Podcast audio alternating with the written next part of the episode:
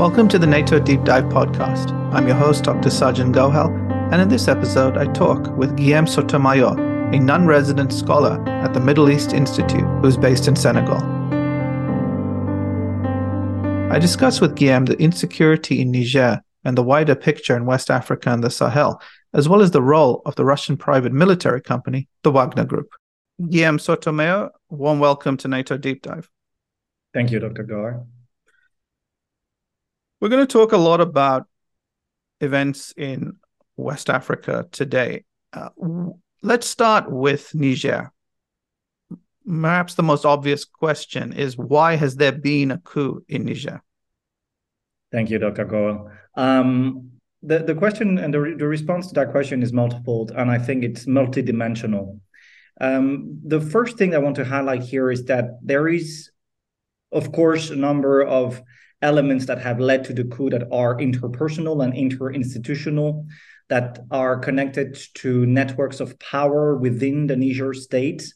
Um, and uh, uh, I would say like a clan within the army, within the top brass, that were um, quite angry and quite distant from Bazoum way of ruling and uh, also fearful that he would try to oust them from their positions and um, they were quite critic to the to to its counterterrorism strategy as well, notably the liberation of a number of jihadists uh, in uh, the in in the attempts that Bazoum was having to um, uh, obtain a ceasefire with the Islamic State. And the, the second dimension, which I think is the most important one, is that following the coup, the essential element is the popular support to it. And what we noticed, to the surprise of many, is that uh, the, the popular support to the coup was quite immediate, quite strong throughout the country, and not only in Niamey, the capital, where there is a tradition of political opposition towards the, the main political power. And why is that? Mainly because people are tired. People are tired of the kleptocratic, nepotic, corrupted governance system, which was incarnated by the main political party called the PNDS, uh, which was Bazoum and the former president um, um, political party, who had a grasp, a hold on the entire economy, political administration system. And I think that people now aspire to freedom, to another perspective, to another governance, um, and to they want something new. And that that is what the uh, this kind to this aspirations that the coup leaders actually um, uh, responded. So those are those two factors, interpersonal and um, um, I would say, you know, like a, a, a, tired, a tiredness towards the governance system that, in my view, were the main um, push factors uh, which allowed the success of this coup in Niger. So, if we factor in those uh, push factors that you uh, mentioned, why have there also been coups previously in Burkina Faso and Mali as well? Are there common traits or are there differences uh, in those countries? Yeah, I, th- I think that the two elements I just mentioned, which was with respect to both uh, networks of power, uh, some political, some criminal, sometimes, um, some sometimes the the, the uh, ways of governing become so criminal that the two are uh, intrinsically linked, I would say. Um, and second, again, uh, an aspiration for from the population for anything else that what has been proposed to them. Um, and and the, anything else can uh, be um, a religious governing system. It can be um, an external governing system. It can be a Pan African governing system. Very often, right now, it is a mix of all of this um, that that that transpires. And and what what is actually uh, also the truth is that there's been again a tiredness uh, in terms of the security situation in most of these countries. Um, population are, are, tired to see that actually what have been presented to them as the solution um, uh, to to their personal and family security issues that they would live in northern Mali or in northern Burkina Faso or in southeast Burkina Faso would be an external military intervention, namely a French military intervention or uh, um, uh, UN uh, peacekeeping mission. well, those in 10 or 12 years of presence have failed to restore security. And naturally, the states of Burkina Faso and Mali have a massive uh, um, failure, have failed also in that regard. But um, the population now wants, again, something new. They want to try an alternative. And, and I think so. There are definitely common traits uh, behind the success of this coup in these three countries. How does this relate to these countries requesting French forces uh, to leave uh, their respective nations. Is there uh, a dynamic that's connected to all of this? Is this based on personal issues by the coup leaders? Uh, what are the reasons? Um, naturally, this is a very complex issue which uh, traces back to uh, the post-colonial times and uh, the military and political agreements that were signed between the French political power at the time with the newly independent states. Um, and those uh, agreements have actually uh, kind of ruled and uh, decided over the presence and gave a legitimacy of the presence of French military forces in this region to um, guarantee a form of political and political stability and a security uh, and security for the populations all over the region. Um, well, in, in that regard, uh, the French security forces were quite naturally called in 2013 uh, with the Serval operation to deploy and stop the, the, the jihadist expansion in Mali. Uh, and, and this intervention was quite well perceived at the time um, because it was seen as kind of the national, the, the, the rational and the natural security guarantee uh, for, um, for, for, for the region and for the population. Well, this presence right now, again, has failed uh, in, in its objectives, despite what Barkhane or the French military are trying to push in terms of narratives. They were promising to the population and to the to the to the states uh, in this region to stop the expansion and they failed to do so. And it's not only their responsibility, obviously, but right now, so the the again, the presence has been long, and the cooperation hasn't been ideal always. Um, populations again have been extremely angry, and this is critically important to understand in the lack of what they perceive as being a lack of transparency and honesty in the communication of the French uh, politics or the French army with respect to their presence and to respect also to their military results or absence of military results. And I think that this communication and the uh, the absence of um, in in terms of, of, of, efficient line of communication between the population and the French army and the French uh, diplomacy system has been here the critical issue because they haven't seen that the population were just exhausted and again waiting for any occasion to try something new they just want it's not that they want russia or that they want china or turkey or anyone else they just want to try something new to enhance their living condition uh, and and this is something that i think we should understand Sure. Well, I want to come back a little later to the role of some countries uh, in in events in West Africa. But before I do that, if we look at it from a multilateral level, is there anything that uh, ECOWAS or the African Union or the Organization for Islamic Countries can do in terms of resolving the tensions in the region that have been built up following the coup in Niger, but then also with the fact that countries like Burkina Faso and Mali have also threatened uh, action in case there's any intervention. So, can from a multilateral level anything be done to alleviate the tensions? This is, I, um, I would be very rich if I could answer this question. And um, my my point here is is twofold. First, we need to listen to the populations we need to understand that there are new driving forces, that there are new elements that we need to respect.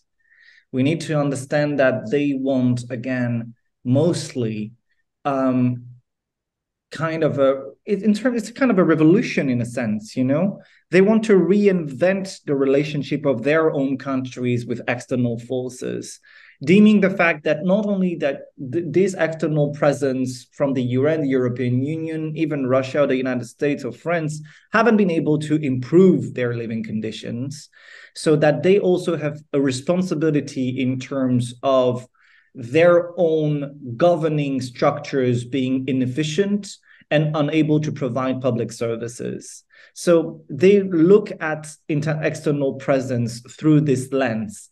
The fact that uh, thanks to a certain economic or political support or geopolitical support or military support, their own inefficient um, um, rulers have been able to stay and to continue to embezzle public resources and to um, to live on their back, basically.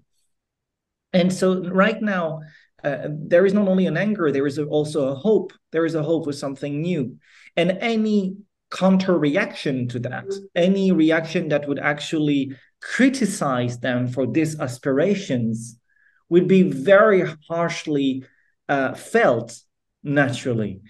And so we see a lot of uh, reactions in terms of whenever the junta or uh, the the, milit- the the the coup leaders are being criticized, people actually feel that their aspirations are also being criticized. So I think when right now there is a question of kind of analytical metrics.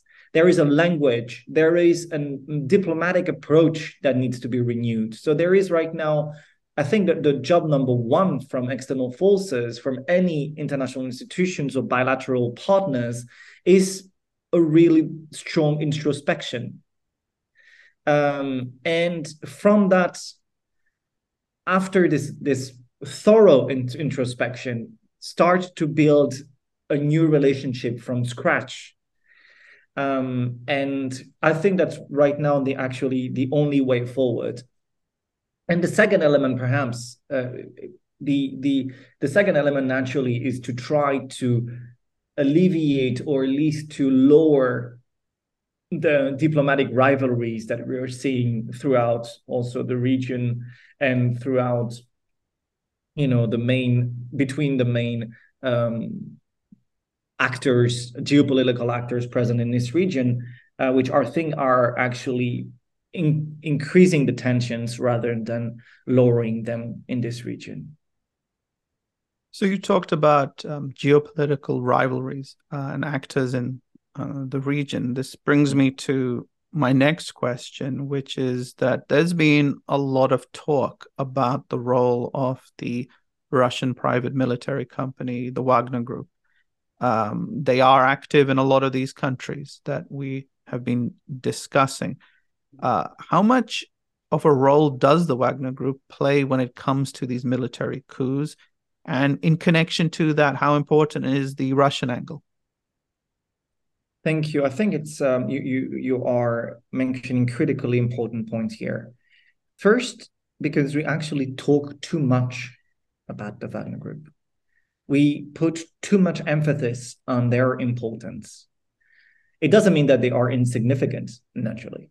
It doesn't mean that Russia isn't an actor present in this region. It doesn't mean that Russia, which I think it did, exploited brilliantly the weaknesses of the of their geopolitical rivals' presence and what is perceived as being the absence of results, and that they manipulated wonderfully or exploited rather wonderfully the um, the anger, the, the the political distress, and the political void that was in front of them. And so they, I think that Russia isn't perceived as the savior. Russia is perceived as an alternative, and it managed to uh, introduce itself as an alternative on not only a military level, and this is critically important, it also managed to introduce itself as an alternative on a moral ideological and political level. So it it was also it branded itself as you know an anti um, Western democracies, Western values, Western ethics and political priorities force in the sense that it is also anti-gender policies to give a concrete example that it is uh, um, anti-lgbtq plus um, policies that it is um, also anti external military inter- interventions um, in its tradition, etc., etc. That is also paternalistic um, um, regime, and so it created many bonds on several levels, and it was extremely clever in the way it did so.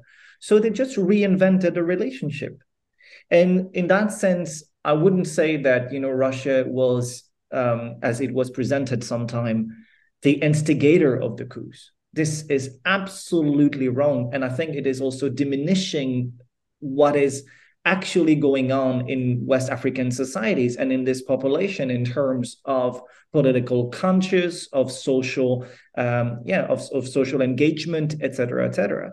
You know, we by putting the primary primary responsibility on Russia, we are actually being lazy in trying to understand what is really going on in these societies it is very easy to put all the blame on Russia. And naturally, they're responsible on many things, and they put it, you know, fuel on the fire on many occasions, but they're not the primary responsibility. Uh, and so I think we should be again quite nuanced here. And I think that by putting an over focus on Russia, we are paradoxically giving a legitimacy uh, to many of the coup supporters uh, in in their in their narratives because actually by putting this this emphasis we are saying to them well whenever you choose actually to be independent whenever you choose a partner with you know we are actually going to fight it with every mean at our disposal. So when you are being truly independent we are actually going to push against it for naturally what is perceived are being western interests. So I think this is the wrong strategy on every account. And I think we should be very cautious in the way we put, again, an overemphasis on Russian presence, which is real. And they're uh, doing, you know, conducting a lot of um, terrible uh, military operations and massacres, and they are increasing interethnical, intercommunity tensions in the region, and they are uh, embezzling natural resources and conducting criminal activities, etc. But again, they are not the reason why we're here today. In our discussion, it's becoming quite clear that you are, are, talking about understanding the ground realities. And by not understanding it, it can actually be uh, counterproductive. Uh, and that if one doesn't understand the, the ground realities, then it could actually conversely become uh, very negative and it can then be exploited uh, by other countries who may not necessarily have instigated it, but then benefit from the the falling out of of the situation like uh, Russia and, and the Wagner group that you mentioned. If we look at another country that has been active and present in uh, West Africa, China, where does China stand when it comes to all these events in uh, West Africa? China is brilliantly China is brilliantly silent when it comes to all of these events. Um, they are in their traditional, you know, diplomatic stance against an external military intervention.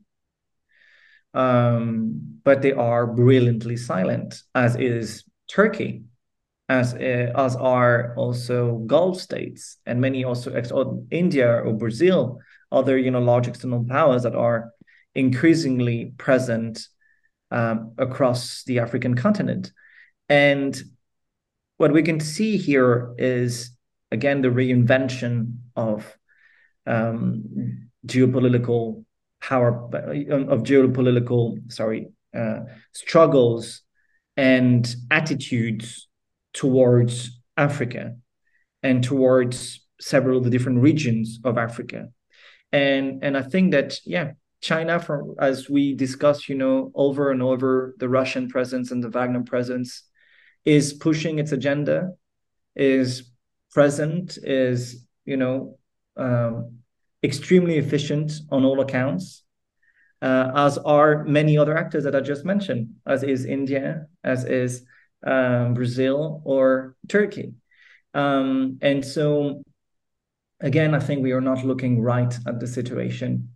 Um, and we need to understand that as any other continent around the globe, we we are as see, seeing the you know the presence and the influence of many different actors. And we need to take into consideration all of it and not just the one that actually matter to us. If we address the role of uh, non-state actors so the one of the challenges that often gets neglected is the fact that you have both Al Qaeda and ISIS affiliates that operate in uh, West Africa, which has been one of the reasons why there's been so much international troop presence there in terms of being advisors working in the background, helping frontline operations. Do the coups, the military coups that have taken place, do they contribute to the instability in the region, which then aids entities uh, such as groups tied to ISIS, tied to uh, Al Qaeda? Do the jihadist entities benefit from the melee that uh, these coups produce? Yeah, most definitely. Um, I think that it will benefit jihadist groups on many, many accounts on many levels. Um, the the first naturally is that um, despite all the critics that we we can have against them, um, the French uh, military troops or, or the Americans and, and the other partner partners have been by far the most efficient fighting these jihadi groups in the ground, um, killing some of their leaders uh, on several accounts, um, affecting their financial resources, their recruiting, uh, uh, their, their, recruiting um, patterns. And um, so, of course, the the the, the absence of French military troops or um, or the retreat of um, the UN or many other uh, external military presence will have an effect uh, on the capacity of these jihadi groups to expand. We have seen that already in the Gao and Menaka region, which are in the northeast of Mali. When the French departed, um, these regions, which had been cleared partly at least of jihadi presence for some time have been reconquered by the Islamic State uh, in the Sahara, in in the Sahel, sorry, in Islamic State in the Sahel in six months. Um, so it is very likely, and it's not the only factor naturally, but it is among those that would facilitate their expansion. The second element naturally is that uh, the most the the countries those countries are unstable. The most they actually suffer from the absence of external aid for instance. Uh, the more uh, dissensions there are between several parts of the country on a political or social level the more the jihadist alternative ideological offer uh, and this is really important they are not only military actors they are these non-state actors are governing actors, right? They proper they propose, they offer to population an alternative governing system, an alternative justice system, an alternative security system, or education system very often. So the, the they will be considered as being the stability. They be they will actually be the, the most secured option for many population, for many communities across the region. And, and in that regard, yes, it is the most unstable the political and social situation is, the most, you know, room they will have to diffuse their narrative and to uh, legitimize their uh, their kind of governing uh, proposition, the governing offer uh, to the population. I think that yes, it will on on all of these accounts lead to um, to to the to this jihadi group's expansion uh, in Niger and Burkina Faso, and in Mali, where actually in Mali and Burkina Faso, sixty percent, two thirds of the territory are already under their control. So uh, the situation is dire in that regard, and the humanitarian situation even more, because at the end of the day, it is the communities that suffer from it, and not, you know, the governing structures. Interesting that you mentioned the fact that a lot of these uh, jihadist entities operate almost as proto states in the areas that they influence and, and control. And in many ways, that's part of the safe bases strategy that the last leader of Al Qaeda, Ayman al Zawahiri, had advocated, which was building local ties, marrying into families, earning trust, uh, and and then using that um, as an important asset to enhance their roots in in these places. So that's only going to continue potentially if there's more instability. Um, a final question, uh, Guillaume. Uh, a lot of this you've been talking about in our um, discussion. And some of this we also were having a chat uh, offline as well but i wanted to bring it into the our discussion right now is that why should events in west africa matter to us? Very often many people they'll talk about situation in the middle east or north africa or afghanistan pakistan events in sub-saharan africa from the sahel western africa they don't necessarily get as much uh, attention. And sometimes there is a perception, and it's a wrong perception, that it doesn't concern us. It's not going to necessarily impact on us. But clearly, it does have knock on effects. Could you explain and expand on why this is so important for us to be paying attention to?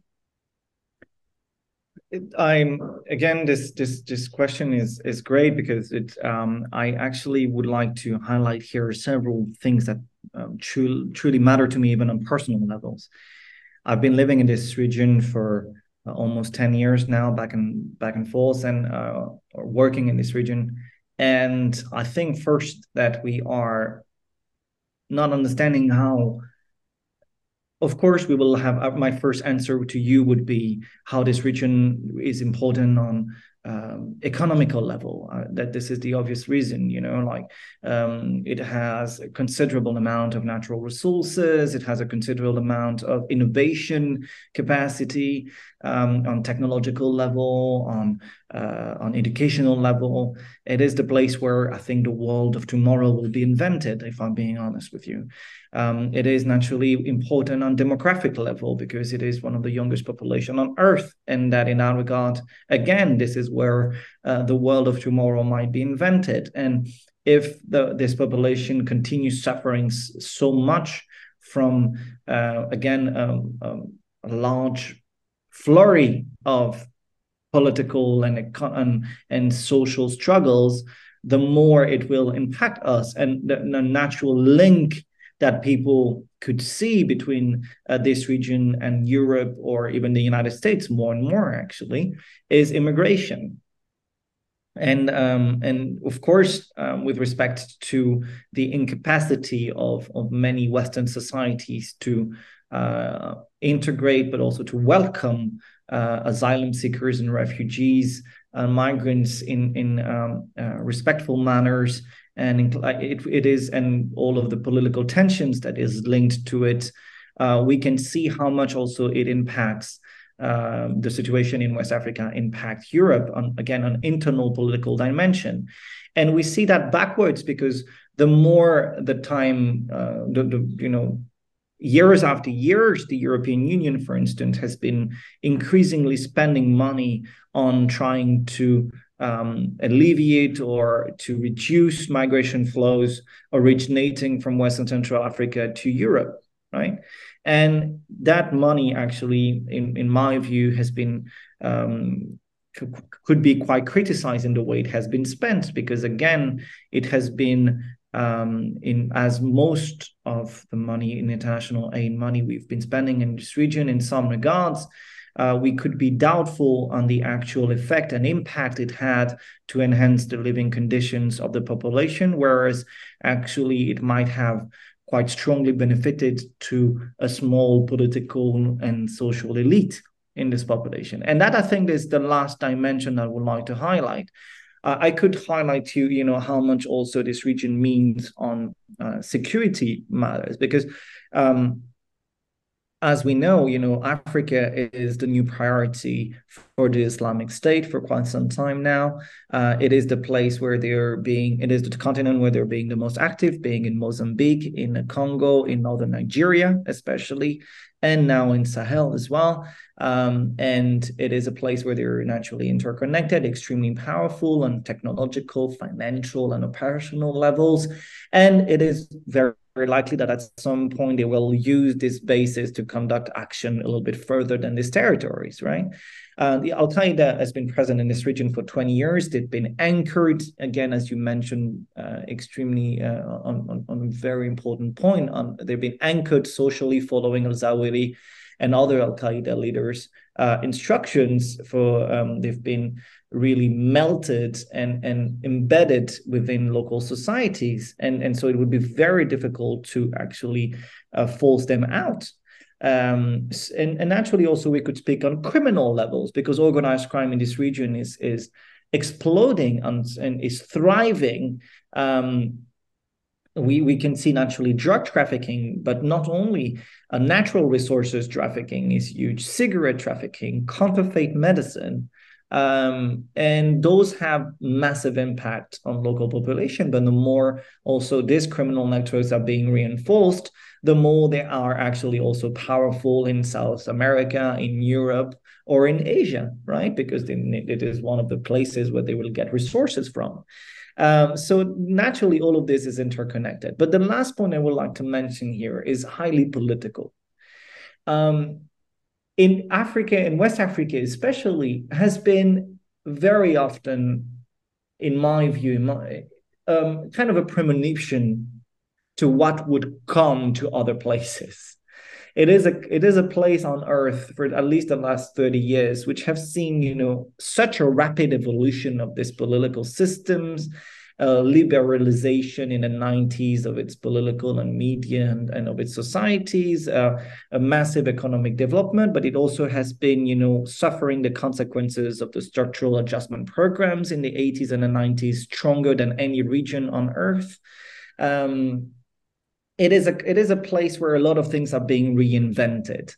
It is a place where um, again um, traditional um, lines uh, of uh, traditional sorry um, um, sorry I'm trying to find my words here uh, uh the uh, I would say you know tribal family clanic um, um, solidarities and lines of comprehension of society do still matter a lot.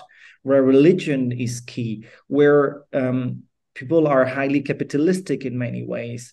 Uh, there is a lot of dimension what are again pan-african but also sometimes very nationalistic what i mean with all of this is that these societies are being reinvented in front of our own eyes it is both the end of a certain in my view of a certain ruling system that people are absolutely tired of, and also the reinvention of a new one that could emerge from it.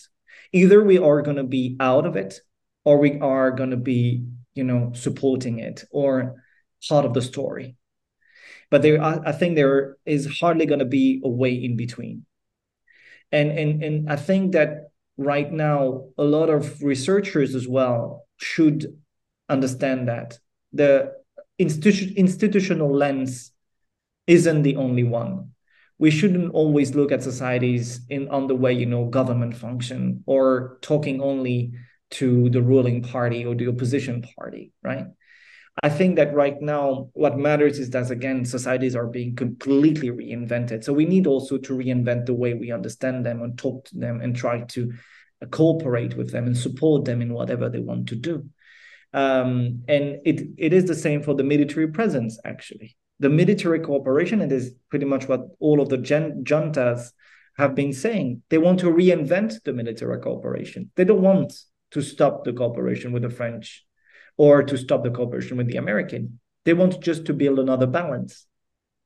And and I think that right now the the this is why this region is so interesting uh, and so important. It's because I think a lot of what's going to come is going to be decided there and invented there these are such important dimensions that you've brought in, and um, you've really provided a tour de force of the ground realities of what has been taking place in uh, West Africa. So let me just thank you uh, again, uh, Guillaume, for joining us on NATO Deep Dive and hope to have you back in the future to provide us with more updates as to what is transpiring in that region. Thank you very much. It was my honor and my pleasure. Thank you for listening to this episode of NATO Deep Dive, brought to you by NATO's Defense Education Enhancement Program. My producers are Marcus Andreopoulos and Victoria Jones. For additional content, including full transcripts of each episode, please visit deepportal.hq.nato.int forward slash deep dive. Please note that the views, information, or opinions expressed in the NATO Deep Dive series are solely those of the individuals involved and do not necessarily represent those of NATO or DEEP.